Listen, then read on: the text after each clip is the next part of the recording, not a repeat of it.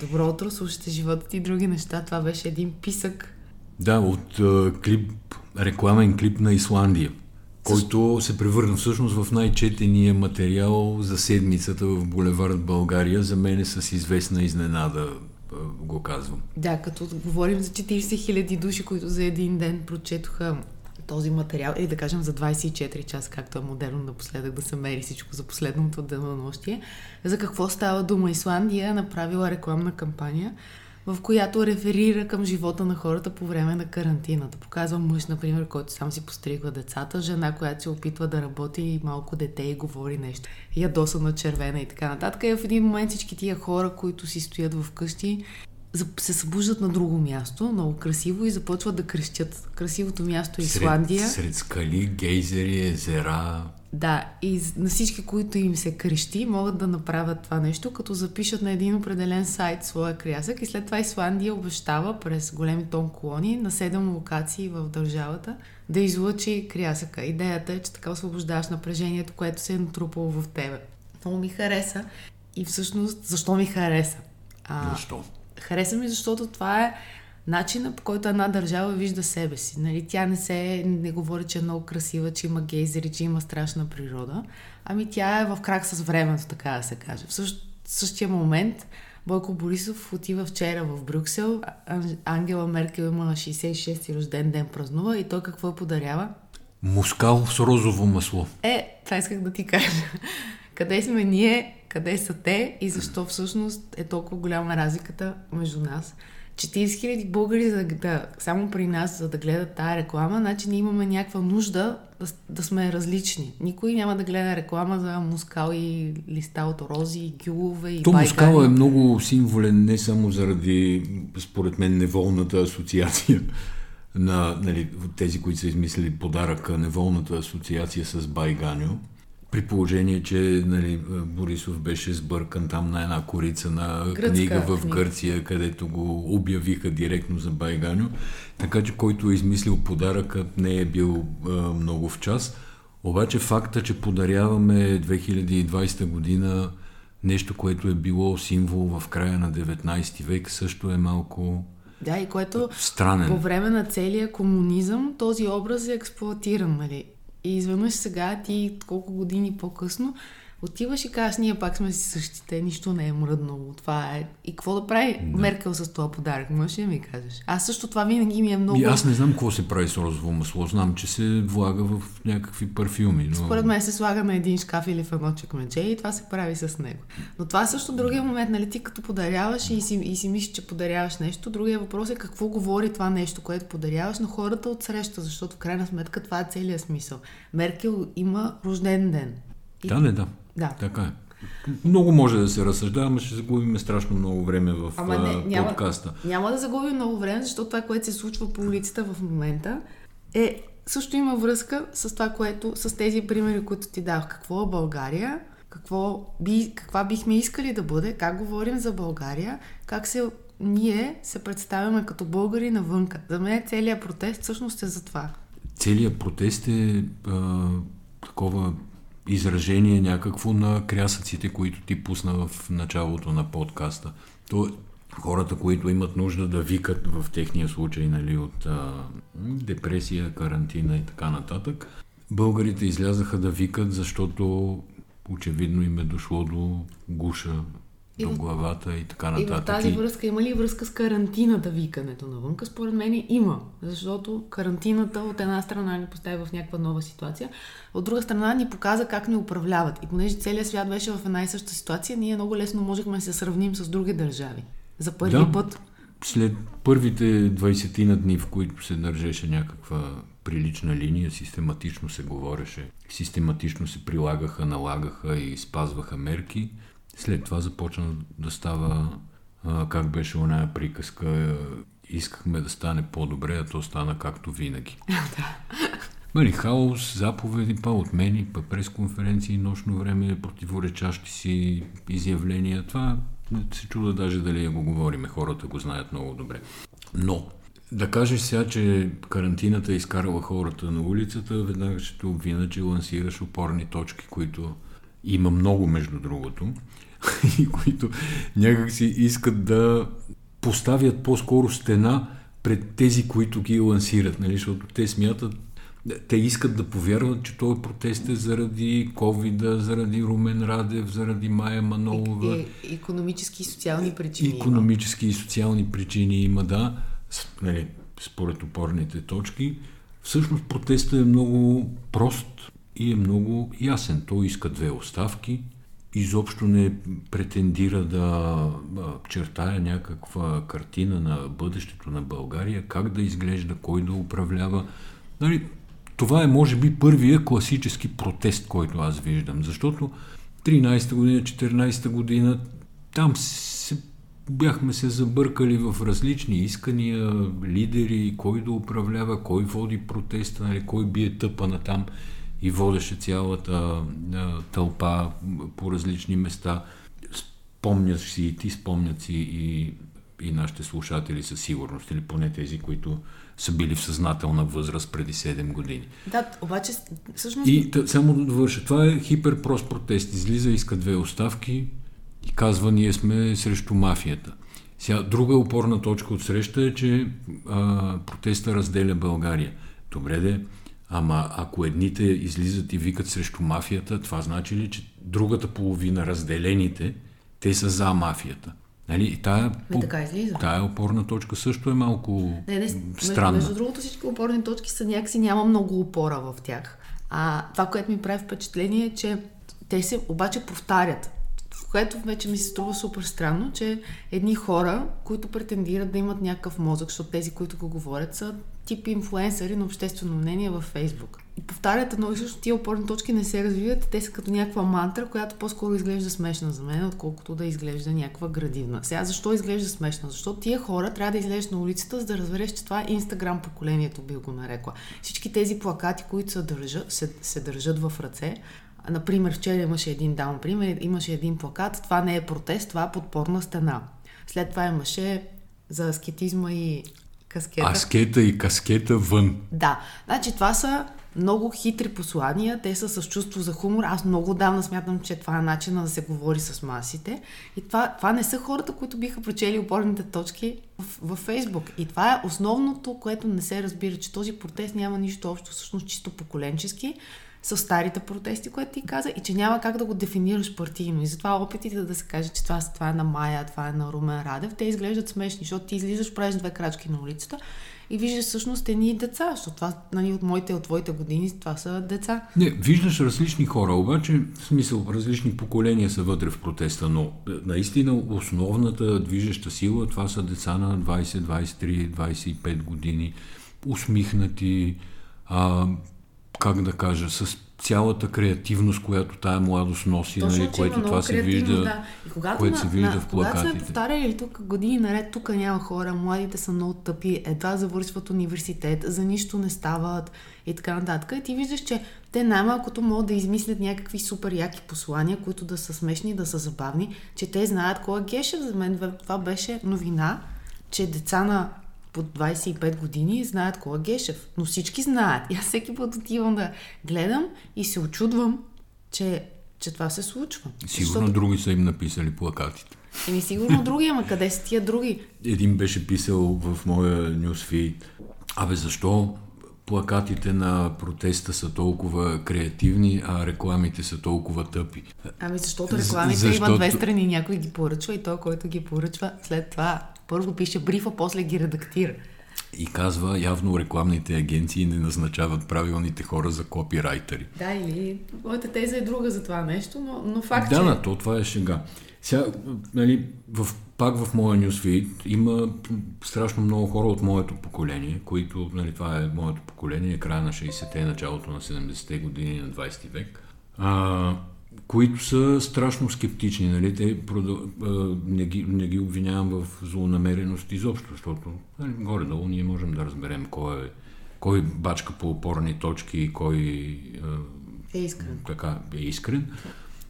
Та, аз ги разбирам, че са скептични, защото нали, нашето поколение беше прецакано много пъти в, да, да, в, в годините. Извинявай, че те прекъсвам, но вашето поколение беше най-заспалото поколение. То дойде, трябваше да бъде най-активно по време на целият преход, да сложи основите на къде се развиваме и вашето поколение проспа това нещо. То се нагласи, не, намери не си казал, някаква работа просто, добра, просто нашето поколение живееше емигрира. заедно с едно а, жизнено тогава поколение.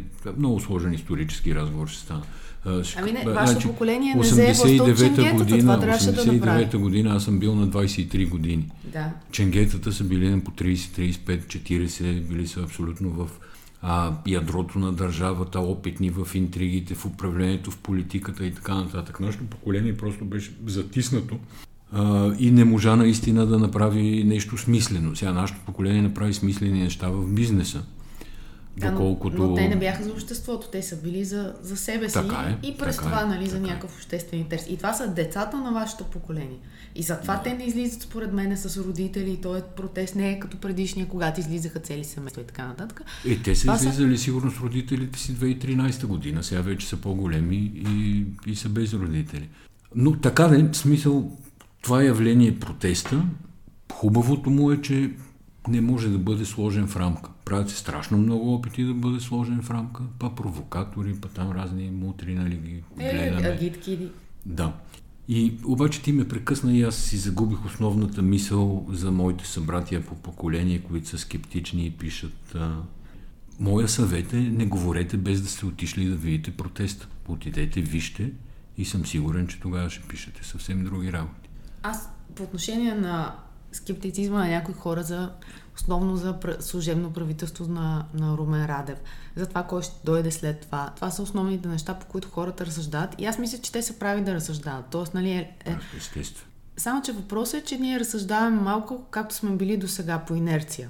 Това се случва, той се коалира с онзи и тем подобни. А според мен някаква наистина промяна би могла да дойде, ако излезем от тази рамка на това разсъждение. Тоест, прием, че общественият натиск е нещо постоянно. И то може да се случва във всяко едно време. И аргумента в момента аргумента в момента. И аргумента, че изборите са след 8 месеца, всъщност е най-смешния, защото изборите след 8 месеца означава ние да продължим по същия начин. Да назначаваме същата обратна селекция, която се прави, да има хора с очевидни зависимости във властта, които дори и децата знаят за кого работят ние всъщност трябва да излезем от този цикъл. Да разберем кое е добре, кое не е добре, кое може да се търпи, кое води до някакъв все пак прогрес на това общество. Защото, крайна сметка, каква е целта? Целта е хората да си останат в тази държава и да има някакво приличие, да има някакъв елементарен морал в политиката, да има някакво развитие, да знаеш, че тая нация има приоритети, да знаеш, че тя не е един голям кол-център. Да знаеш, че когато си политик, носиш обществена отговорност, някой те гледа и някой ти казва, човек, това не е окей. Под някой разбирам, нали, общество и обществена реакция. Иначе изборите след 8 месеца, временно правителство и така нататък, това са малко като деца, като играехме в футбол и си викахме, бе, бавиш топката. Нали, искахме Да, всичко да точно. става бързо, сега се бави топка. Да. М- На, то, на този фон аз много се очудвам. така нареченото БСП изигра страшна услуга, волно или неволно. Както и да е, е, с вота на доверие, защото даде реално една седмица Отсрочка. отсрочка, живот, въздух, там едни оставки си бяха поискали, па уж се подадоха, но всъщност не се подадоха.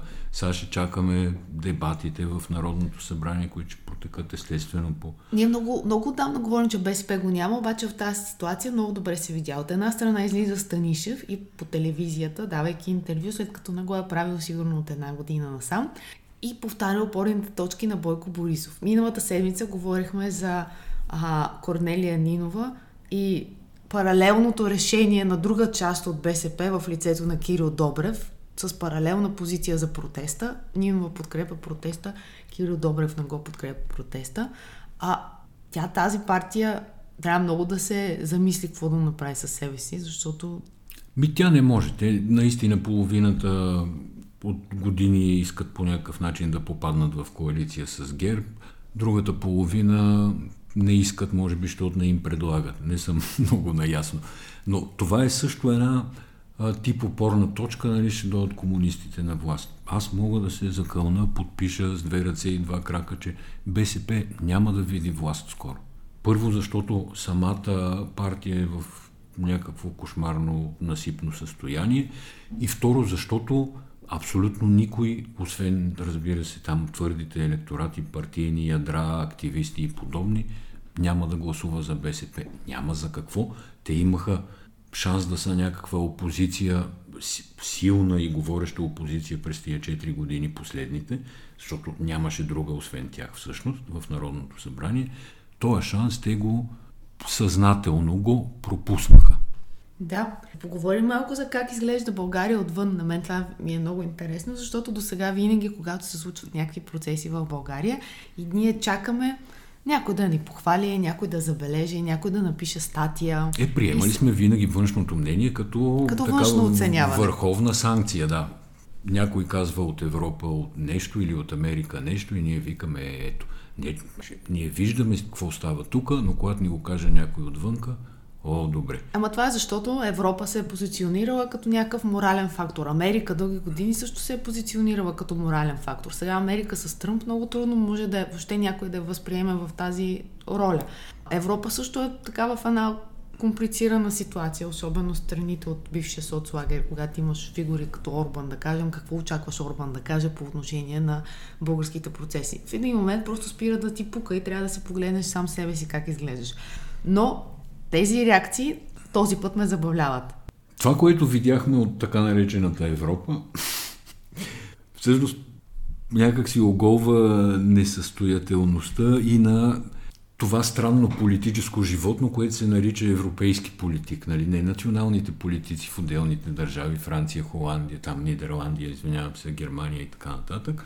А това са една особена група политици, които живеят на терена на Европейския съюз имат сравнително слабо влияние в сравнение с националните политици, но имат голямата трибуна на Европейски парламент, на Европейска комисия, на съвет на Европа и така нататък.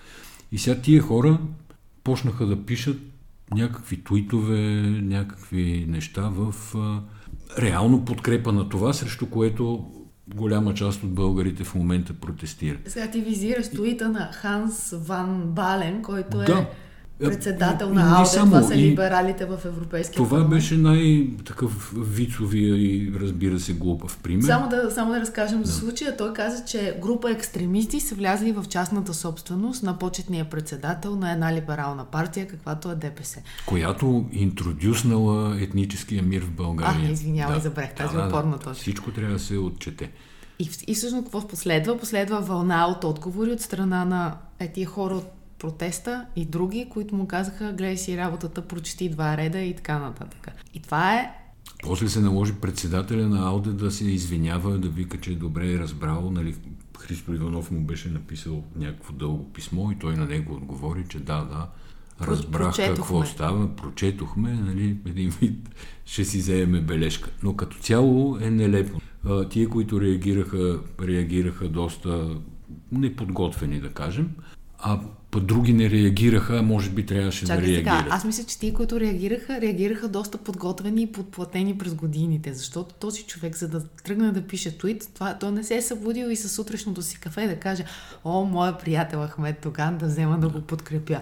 Още повече, както цитирахме твита, това наистина е по както се опорните точки се задават. Така че тук говорим за едни зависимости, които очевидно са градени на, на личностен принцип. Нека Тоест да инвестирано бъдем, е в едни хора през годините. Нека да бъдем по...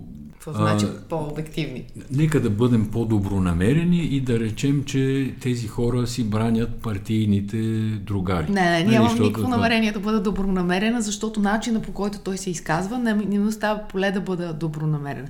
Ако той беше казал силно съм притеснен от а, ситуацията в България и натиска върху партията е едно. Като, като той ти говори за частна собственост и за етнически мир, вече говорим за такова диктовка. Ще отмина с мълчание. Добре. Така, другата международна реакция също която започна по един начин, а завърши по друг, беше на посланника на Съединените щати в България Херо Мустафа, която нали, посолството, не тя лично, излезе с позиция във вторник, ако не се лъжа, късно вечерта в 10.30, която подкрепи усилията на протестиращите българи за демокрация, обяви, че закона, че никой не е над закона и така нататък. И която, разбира се, всеки, който разбира от а, малко от дипломация, Нали, аз се съветвах с хора, които разбират. Не, нали, не мога да дам лична оценка в такива нюанси, в които дипломацията работи, защото просто нямам този опит, образование и така нататък. Но това се прочете като подкрепа за протестите. На другия ден тя отиде да се срещне с господин Борисов, след което говори пред Свободна Европа. Нали, ние си говорихме, че според нас е може би по нейна инициатива, а не че те са я потърсили, където каза, че тая позиция била за демокрацията по принцип. Гледала е сериала Закон и ред и си е казала, явно напише нещо във Фейсбук примерно, за примерно, закона да. и реда. Та, там малко не стана ясно всъщност. Пропускаш много важни детайли на сутринта. Главният прокурор каза, че всъщност то е закона и реда. А след това... И че него го подкрепя. Да, и че той получава, да. той благодари за подкрепата. А след това, когато Хера Мустафа отиде в Министерски съвет, колата и случайно беше паркирана отпред с дипломатическия да. номер отпред на плочника, така че цяла София да успее да я види. Това, са, това е някакъв леко комичен сюжет, който между другото много добре се вписва в цялата американска политика, която днеска носи маски, утре не носи маски, днеска Тръмп казва едно, утре казва друго. Предполагам, че става дума с оглед на часа, в който е пусната първата, първото послание за Става дума за някакво неразбиране вътре в средите, според мен, в а, дипломатическите Не, според мен е пуснато в 10.30, това нали, в Вашингтон, да кажем, тогава е било към 2 следобед, 3 следобед. Нали, Тоест, да, не, не искам, искам да кажа, че е искам е била да съгласувана. Кажа, точно така, че е била съгласувана и след съгласуването е публикувана, иначе можеше по българско време там в някакво Както и да е, да, да минем и през тази тема, просто го споменаваме като детайл за това нали, как чужденците гледат, оценяват България, ние на какво можем да разчитаме и отговора е, че никой на нищо не може да разчита, всеки Можем си гледа... На децата да си разчитаме. Да, всеки да си гледа, да, всеки си гледа интересите и не трябва много да се осланяме на това и на ония отвън. Това е цялата работа. Но и няма очакване този път някой да се осланя на нещо отвънка. Защото нали, преди се търсеше тази международната преса, даваха се интервюта, в момента няма абсолютно никакво усилие според мен да се работи по този да, Аз ще направя само един паралел там с търсенето на външна подкрепа. 2000-та или 2001, когато бяха изборите, на които царя си дойде, Иван Костов беше събрал абсолютно цялото НП на една огромна конференция в хотел Хилтън. Т.е. получи максималната подкрепа международна, която тогава можеше да се получи. Това, разбира се, изобщо не му да, още един силен сюжет от преседницата, това беше девойката, която се качи на корниза на партийния дом над входа. Колко метра височина е това? 7-8 метра. Да? Сигурно, да. А, ние си говорихме с нея, тя е на 20 години и за всички, които се притесняват и казват, че не е редно човек да се катери на такава височина, Всъщност тя е професионална катерачка и както каза, фугите бяха толкова големи, плочките толкова близо една до друга, че, това беше направо, смешна работа. Не, и каза, направо те канят да се качиш да. нещо такова. Но детето е страхотно. Такава свобода а, лъха от нея, че направо и завидях, честно да. казано. Каза се на Ангелова и всъщност точно на 14 години е печели награда за катерене по маршрут 8Б. Аз се опитах да разбера какво е 8Б. Видях, че е нещо трудно, но колко трудно е, не успях съвсем да разбера. Да, тя е инструктор по катерене, но сега е решила да става фоторепортер. Да, защо я, защо я споменавам? Защото тя също е такъв някакси пример за следващите хора, които идват след нас, които не плащат същия данък обществено мнение, кое както сме правили ние. Дали я интересува нея какво мислят хората, че било опасно и така нататък. Не. Искала, качила се, снимала, публикували сме снимките и, и така. Но беше интересен разговор, защото тя казва, на протеста има много мои приятели и, защ... и се аргументира нали, защо е на протеста, защото това, което се случва, не ми харесва. И другото интересно, пак свързано с млади хора, това е Евгений Марчев, това е битото момче, което а, завършил американския колеж, след това студент по право в Хага който даде вчера първо интервю по BTV, разказвайки в една много свързана, смислена, логична реч, каквато ние много рядко напоследък чуваме от телевизора. Първо какво се е случило и второ защо то е на протест. Да, наистина беше впечатляващ начина по който си формулира тезите. И ако съберем, да кажем, Ина с Евгений Марчев, аз не съм притеснен за следващото поколение, напротив – Да, искам само да ти цитирам той какво казва. Цатан Кализова го пита защо отидохте на протеста, какво ви заведе там. И той казва, в интерес на истината, причините да не отидеш на протеста, като че ли са повече, отколкото причините да отидеш. Като български граждани не виждам в един ресор по един параграф България да се развива. Дали ще бъде образование, медицина, що се отнася до демографската криза в България. Мисля, че е ясно за всички, че нашата страна загива. То това е хоризонта. Какъв ти е хоризонта? Имаш и хоризонт. Това е, според мен, обединяващото. И тук трудно може Румен Радев или Майя Манова да ти го даде толкова. Не, не, не може да ти го даде. Тук става дума за съвсем друго, нали, поколенческа, поколенческата дупка между, пак да кажа, моето или предишното, преди мене по-възрастно поколение, което сега е на власт всъщност. И тези млади хора е огромен. То е цивилизационен, модернизационен, технологична дупка, езикова дупка. И тия хора, те искат да имат перспектива. Точно така. В България те не искат да седат там, кой където е Холандия, Белгия, Съединените щати, Великобритания, Германия. Те искат да седат тук. Обаче тук, заради наистина уродливото развитие на политиката и пряко свързаната с това економика в реално във всичките години. Аз тук не бих казал само в последните. Тук няма модерни професии. Ти няма къде да упражняваш някакво специализирано знание. Тук се плее асфалт и бетон. Тук има, както ти спомена нещо в началото, кол центрове, нали, някой с слушалки да вика Добър ден или Hello, I'm Maria from Bulgaria, how can I help you? И общо взето и държавна администрация, разбира се. Огромна държавна Да. администрация. Ту- Това са нещата. Тук няма иновативни инвестиции.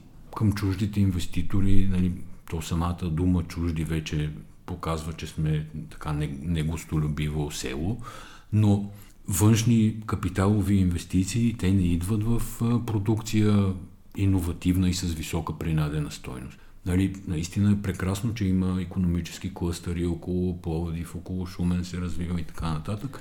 В същото време, извинявай, че но това са прекъсвам. все пак заводи за навиване на кабели и, и подобно. Точно така. В същото време, как, каквото стане някаква, някаква прогресивна новина по света, да кажем SpaceX новината, навсякъде виждаш по един българин. Във всеки ресърч център виждаш по един българин.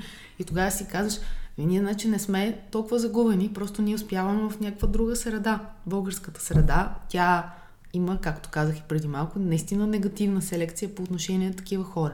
И веднага ти давам примера с Асен, а, професор Асена Стоименова, която е председател на Българския фармацевтичен съюз, която стана януари месец. За нула време по време на карантината успяха да изпретнат някакво обвинение. И сега то е Обвинението се, повдигнато, се поддържа, да. да, повдигнато и обвинение за насаждане на тревога у гражданите в условия на извънредно положение. Веднага разказвам за какво става дума.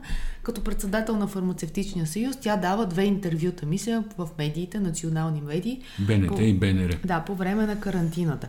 И там казва, че поради спрялата, спрялото движение на хора, стоки услуги, да кажем, заради карантината, има риск от недостиг на лекарства. Което го казваха много хора по цял свят. Ама което на мен ми звучи логично, че като Да, има... като нямаш, като не може от Китай да дойде пеницилин, например, но Да, така. обаче, на тебе ти звучи логично, обаче прокуратурата повдига обвинение за насаждане на страх. Аз това нещо не го разбирам. Тогава на някакви други хора, защо не им се, не им се повдигнаха обвинения? Излизаха хора по телевизията, които казваха, че няма такъв вирус, излизаха по три пъти на ден. Излизаха всякакви Не хора, излизаха други, говореше. които казаха, че чувалите за трупове няма да стигнат. Да, че няма откъде. Което звучи доста по-макабрено, с извинение Да. за думата, отколкото да кажеш, че може да има недостиг. Е, аз това не го разбирам. Този сюжет за мен е много мракобесен. Ако ти за едно интервю можеш да получиш обвинение, и сега вчера тя беше на протеста и каза, че се, не знам дали чу, каза, че се образували две данъчни протести. За мен то е натиск, дори ако си обвинен и трябва да докажеш, че си невинен, ама същевременно